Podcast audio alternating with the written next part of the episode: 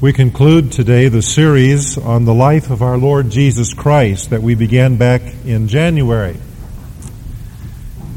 With the study of uh, a normal person's biography, one deals with those historical facts of his life until one comes to the grave. And there, of course, the study ends. But the Lord Jesus Christ is different. He rose from the grave We've been dealing with that for the last several weeks. And in fact, He is coming again. And today we are dealing with that blessed truth revealed to us in the Bible. I invite you to open your Bible to the book of Titus, chapter 2, verses 11 through 13, where we get our theme. that is Titus chapter 2, beginning in verse 11. For the grace of God has appeared, bringing salvation to all men, instructing us to deny ungodliness and worldly desires, and to live sensibly, righteously, and godly in this present age, looking for the blessed hope and the appearing of the glory of our great God and Savior, Christ Jesus the blessed hope and the appearing of the glory of our great God and Savior, Christ Jesus. Every part of Christ's life and ministry vitally affects every person who has, does, or ever will live until the end of time. His cross, for example, becomes the reference point for the final judgment. Everyone's eternity depends upon which side of the cross he stands. Either on the side of belief and trust in Jesus as his Lord and Savior, or on the side of unbelief, of willful rejection or neglect of the Lord Jesus Christ.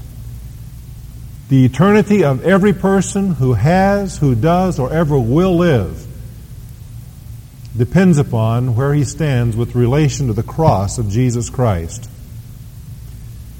The cross becomes the central reference point for every person's final judgment. Likewise, Christ's second coming is related to every person. In some manner, the fulfillment of the promise of Christ coming again will affect every person who has, who does, or ever will live until the end of time. When we consider the second coming of Jesus Christ, it is important for us to differentiate between two phases of his coming. In fact, that difference you may note even in the scripture that's in our worship folder this morning. For in 1 Corinthians chapter 15, the trumpet that is mentioned refers to the first uh, phase of his coming. That is when he comes back to receive the saints, the church, to himself.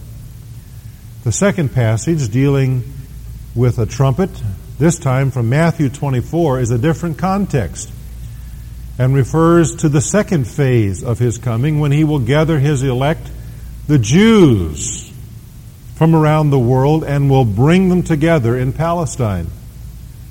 That has to do with his coming again to the earth. The first phase we sometimes call the rapture. It deals with the church, and there is a trumpet associated with that. The second phase we usually distinguish by calling the return. The return of Jesus Christ to the earth. And likewise, there is a trumpet call associated with that one. Today we're going to focus our attention on his return. That is, his return to the earth to consummate his promises to Israel and to all of the nations of the world in setting up his reign, his kingdom upon the earth. We have many times spoken of the rapture of the church. Understand that today we are going past that in our thinking to his return to the earth for this study this morning.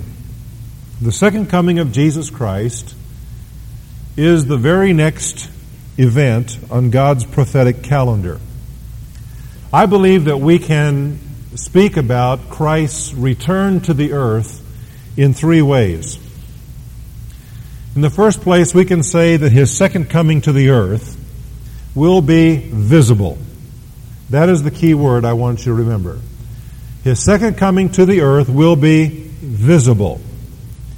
I remind you of Acts 1 and verse 11. Would you look at that with me? We have Luke's account in the book of Acts of Jesus' ascension.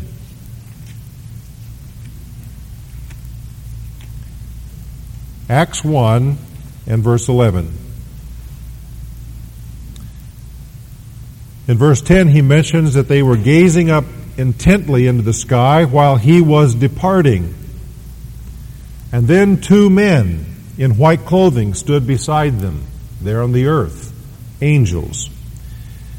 And verse 11, and they also said, Men of Galilee, why do you stand looking into the sky? This Jesus, who has been taken up from you into heaven, will come in just the same way as you have watched him go into heaven. And so, associated with his departure from the earth is the promise that he would come again just as he went into heaven. How did he go? Visibly. They saw him depart until the clouds took him out of their sight. And so there were clouds associated with that departure. When Jesus left, he left the earth. And the promise is here that when he comes, he will come back to the earth. And indeed to the same mount in Palestine, the Mount of Olives. And the book of Zechariah tells us that when his feet land on that mountain the next time, it will cause a great split in the mountain. Our Lord is coming again visibly, just as he went away visibly. Would you turn with me to Revelation chapter 1 and notice the promise given through John as he writes the concluding book of the New Testament? These early verses in chapter 1 are words of introduction and uh, greeting, words of dedication. And he says in verse 7 Behold, he is coming with the clouds, and every eye will see him, even those who pierced him, and all the tribes of the earth will mourn over him. Even so, amen. A way of underscoring the truthfulness of what was said. Behold, he is coming with the clouds. An allusion to a text in Daniel chapter 7 verse 13 where prophetically Daniel sees the same event. The Son of Man coming with the clouds in great glory. And John brings that by the Spirit's inspiration up to New Testament times. And he says, Behold, he is coming with the clouds, and every eye will see him. The second coming to the earth will be a visible coming. Now that is in contrast to the first aspect or first phase of his coming again. For as I understand the New Testament, when Jesus comes for the church in the rapture, he will not be visible to all the tribes of the earth. Every eye will not see him in that day. In fact, I believe that only believers will see him and will hear the sound of that trumpet that calls us forth from the world into His presence, ever to be with Him. Only believers will behold Him in that phase of His coming. But when He comes again to the earth, on that time, at that time, every eye of every person in the world will see Him. How will that be done? I don't know. But it will be so. His return will be observed by everyone. Someone says, but wait a minute, I think somewhere in the Bible it says that when Jesus comes again, it's going to be like a thief, isn't it? It's going to be secretly. Well, it does say, in fact, in several places, that his coming will be as a thief, a thief in the night. But the thought there is not the secrecy of it. The thought is the unexpected nature of the event. His coming is not going to be in secret when he returns to the earth, for every eye will see him. But the point is that as a thief is never expected, so his coming on that day will be unexpected by the world. They will be involved in the normal affairs of life, eating and drinking, marrying and giving in marriage, as it was in the days of Noah, said Jesus in the Gospel of Matthew. That is, they will be wrapped up in the affairs of life in a sin cursed world. They will be enjoying their iniquity with no thought of judgment, no thought of intervention, no expectation of Christ coming. And suddenly, his sign will appear in the heaven and he will return. When it speaks of his coming like a thief, it speaks of the unexpected nature of his visible return to the earth. Our Lord's second coming to the earth will, in the second place, be a violent one. The key word there is violent. Yes, there is violence associated with the return of the Prince of Peace to the earth. That is because he will come to deal with sin. I want you to notice with me as we look at Scripture very quickly that in the first place there will be violence in the heavens. Let's turn to Matthew chapter 24, where we have an extended portion of Jesus' own words dealing with this second coming of his to the earth. He speaks about the days of the tribulation early on here in the chapter. And then in verse 29, Matthew 24, but immediately after the tribulation of those days, the sun will be darkened, and the moon will not give its light, and the stars will fall from the sky, and the powers of the heavens will be shaken, and then the sign of the Son of Man will appear in the sky. When the Lord Jesus comes again to the earth, there will be violence in the heavens. The sun, the moon, the stars will all be affected by the power, the energy, the impact of his return to the earth. I invite you to flip back further with me in your Bible to the book of Joel.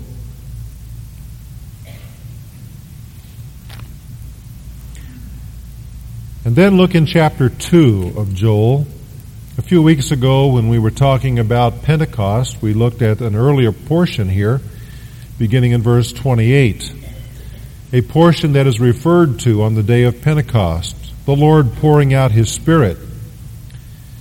But beginning in verse 30, there are words of prophecy that have never been fulfilled and will be associated with His return.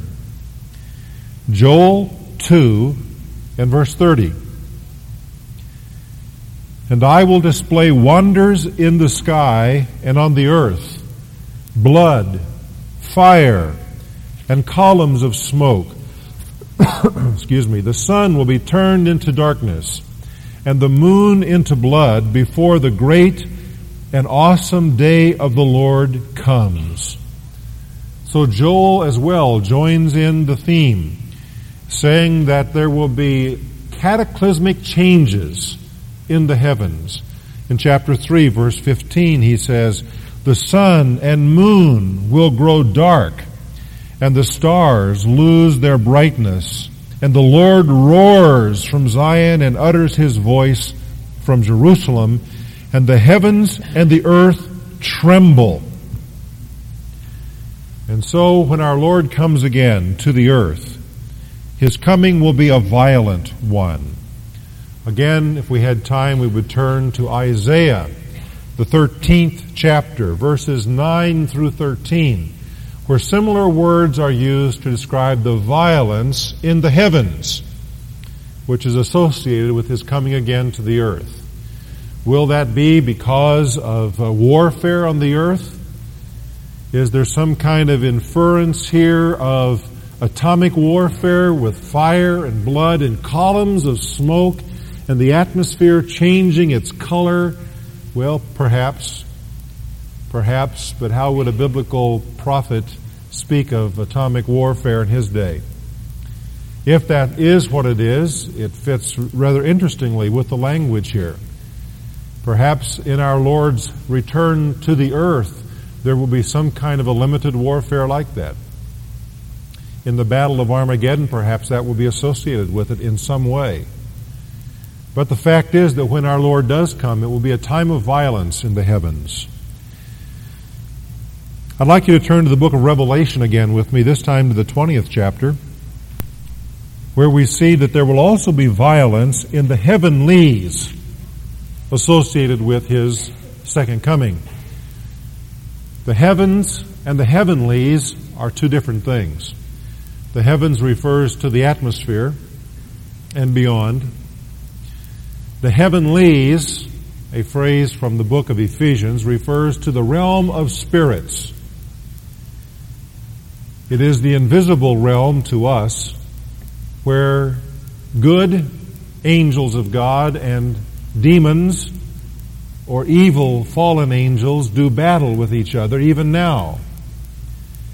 When our Lord Jesus comes back to the earth, he will deal with that invisible realm, the heavenlies, and there will be violence.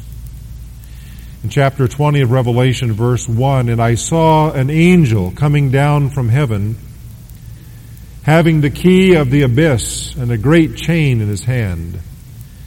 And he laid hold of the dragon, the serpent of old, who is the devil and Satan, and bound him for a thousand years, and threw him into the abyss and shut it, and sealed it over him, so that he could not deceive the nations any longer until the thousand years were completed. In the larger context, this is something that occurs in conjunction with our Lord's return to the earth in chapter 19. At that time, Satan, and I would assume associated with him all of his evil cohorts, will be bound and chained by the angels of God. Do you think there will be uh, a submissive spirit by these beings at that point? Do you think when our Lord comes, they're just going to roll over and say, well, we give up? Not in the slightest. For just as the battle of Armageddon taking place in the world at that time will be the greatest battle in the history of the world, I believe that the battle that in, is involved here in these verses with the chaining of Satan will be the greatest battle ever witnessed in the heavenlies.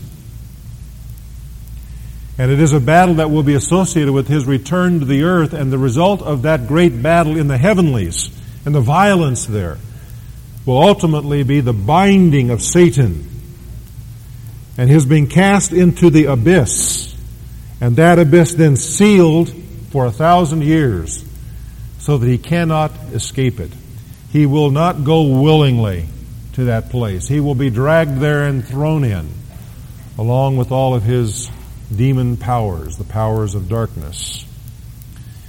And so associated with our Lord's second coming to the earth will be violence in the heavens and violence in the heavenlies.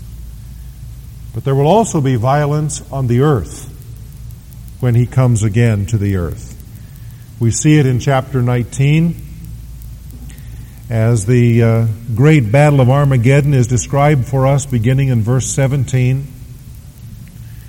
An angel invites the birds of the air to come and assemble themselves to eat the flesh of the people who will be killed in that battle. These birds of uh, flesh eating birds will come and will eat the flesh of kings and commanders and mighty men and horses and those who sit on them and the flesh of all men, free men and slaves, small and great who will be involved in that battle. He further describes it in verse 19. I saw the beast.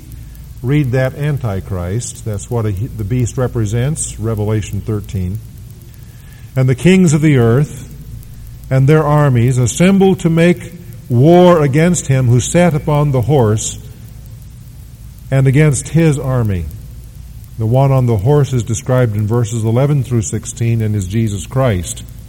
His army, the one that comes with him from heaven. And so you see there will be violence on the earth associated with his second coming. We'll read more of that in a moment. I'd like you to turn back with me to the book of Isaiah and look at an Old Testament prophecy regarding this event. Look in Isaiah 34.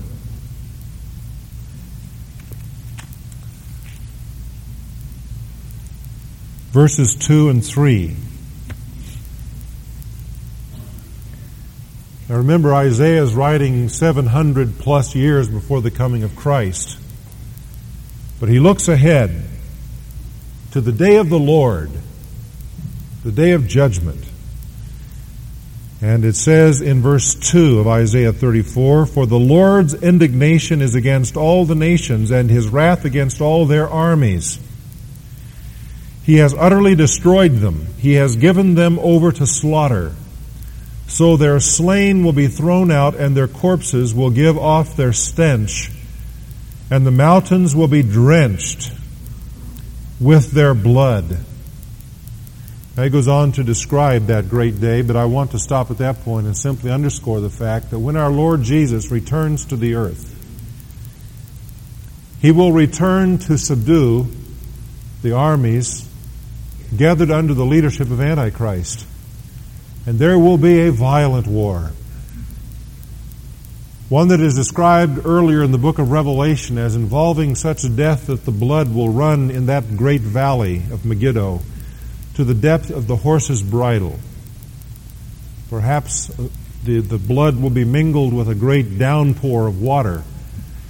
But so great is that army of multiplied thousands upon thousands, and so great the slaughter as our Lord returns to the earth to subdue Antichrist and the united armies of the world, that there will be a fierce, violent war which will ultimately lead to the coming of his kingdom of peace and righteousness upon the earth. Sometimes people don't think of the violence associated with Jesus' return to the earth, but my friend, his coming will be a violent one in certain respects. And now I'd like for you to think in a third way regarding his coming. His coming to the earth will be visible. Every eye will see him. His second coming to the earth will be violent. In the heavens, in the heavenlies, and upon the earth.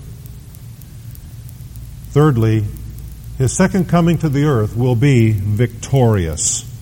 Victorious. I'd like you to go back to Revelation with me. Maybe you kept your finger there. To the 19th chapter again.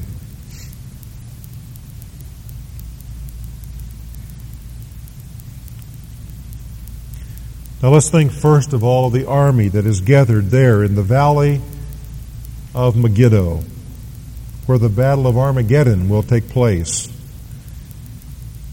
Revelation 19 and verse 20.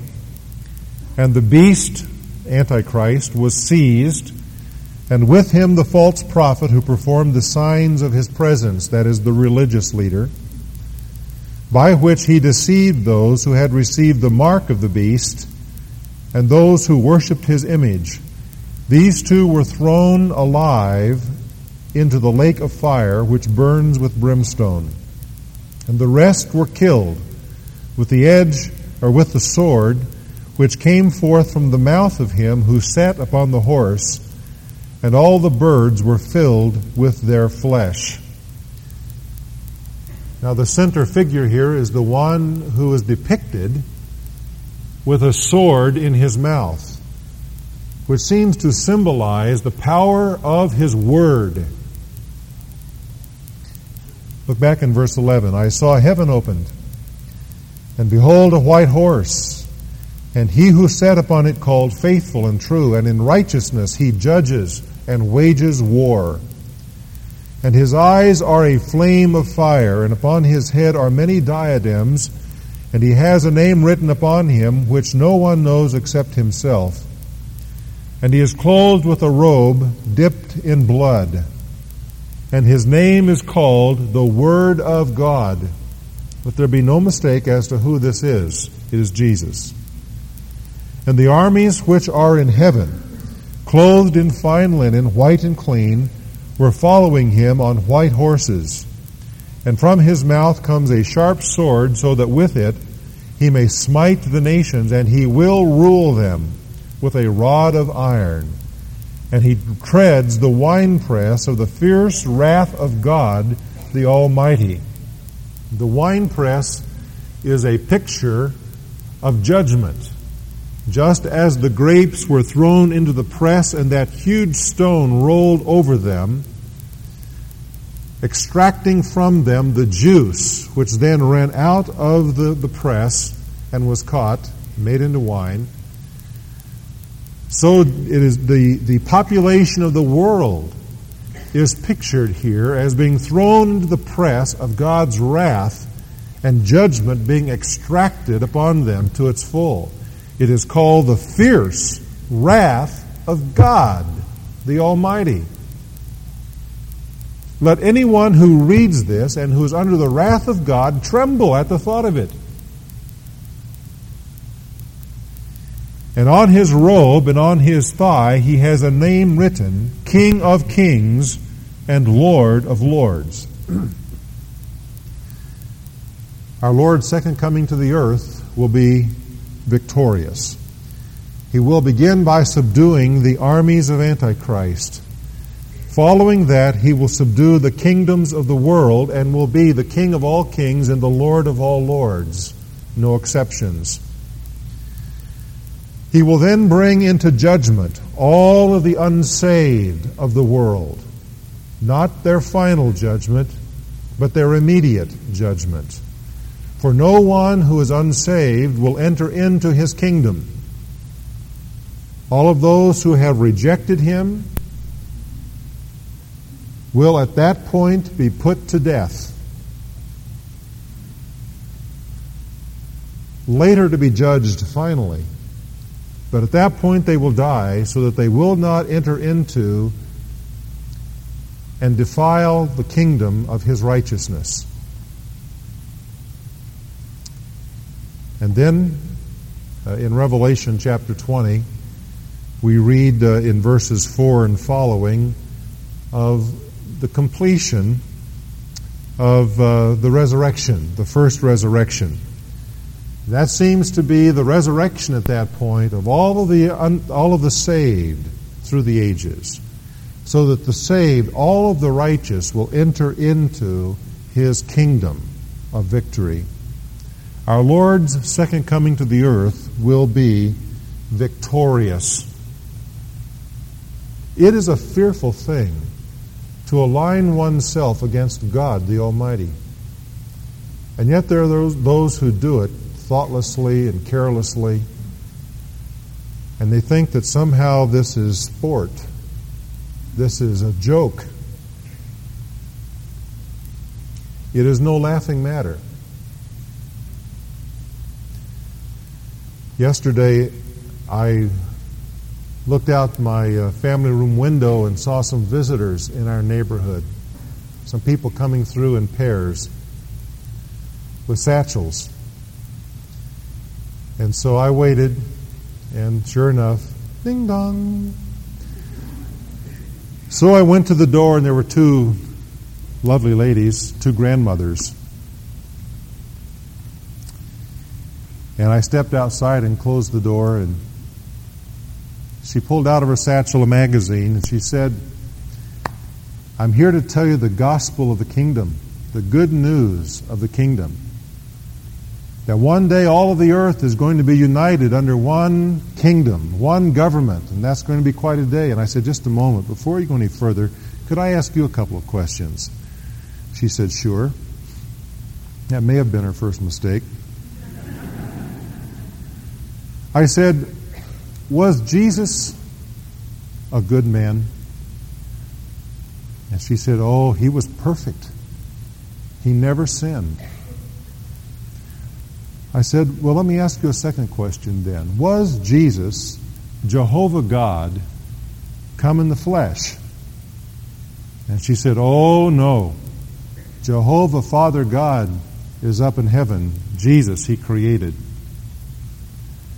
And I said, Well, I find that interesting. You tell me that Jesus was a perfect man who never sinned, and yet He Himself claimed to be Jehovah God come in the flesh. How do you explain that? She said, He never said that. I said, Look in your Bible in John chapter 8 and see if it doesn't say, Before Abraham was, I am. And see furthermore if it doesn't say, If you believe not that I am, which was clearly a claim on his part to be the I am of the Old Testament, Jehovah. It says, If you believe not that I am, you will die in your sins. And I said, Dear ladies, I implore you to understand that Jesus is Jehovah God come in the flesh. And that unless you recognize that and receive Him, you are going to die in your sins. The thing I was trying to get across to them and did not succeed very well is what I want to say to all of you this morning. We can talk about His kingdom we can know that someday He is coming back to the earth to establish a reign upon the earth which will then extend into eternity with Him on His throne. We can know all of that. But if we're on the wrong side of the cross, it doesn't mean good news, it means bad news. It's only the gospel of the kingdom for those who are on the side of belief and trust in Him, not only as Jehovah God come in the flesh, but as Jehovah God who laid down His life and shed His blood for our sins.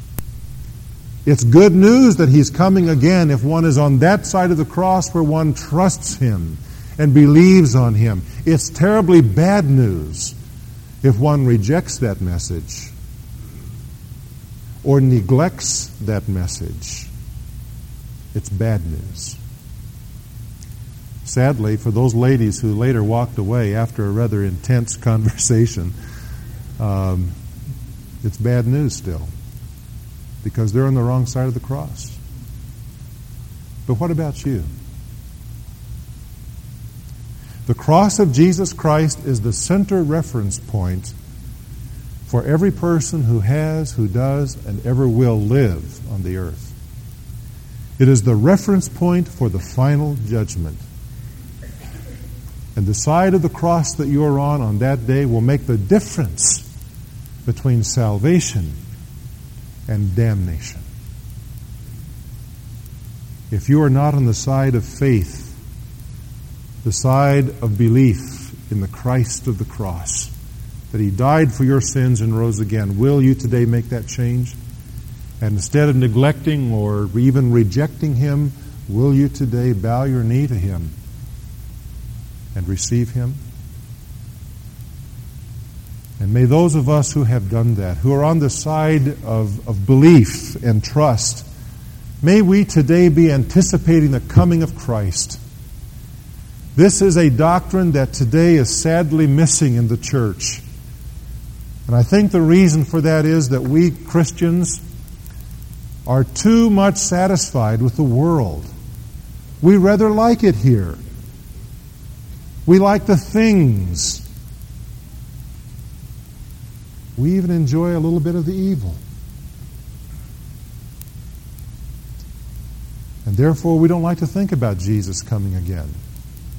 I think of my brother in law who was fishing with a, a friend of his who claims to be a Christian. And as they were chatting, they started talking about spiritual things, and my brother in law began to say how glad he was that Jesus was coming again. And the other man who claims to be a Christian said, I don't want him to come again. I've got too much to do. Well, we say shame on him, but does not that express the attitude that many of us sometimes have? We're to live godly, righteously, in this present age, looking for that blessed hope and the appearing of the glory of our great God and Savior, Jesus Christ. May our hearts today be renewed in fervency with expectation for his coming again. Let's bow together in prayer. Would there be someone today who would say, Pastor, today I need to make that change. I'm on the wrong side of the cross. And I know if Jesus were to come today, I would be in trouble. I would be in judgment. And I want to receive him. Behold, today is the day of salvation, our Lord says to you. Seek ye the Lord while he may be found. Call upon him while he is near, says the prophet. Dear friend, if he's knocking on your heart's door today, he's near. And he wants to come in. Will you allow him to? Will you invite him to? Will you trust him? Just where you're seated?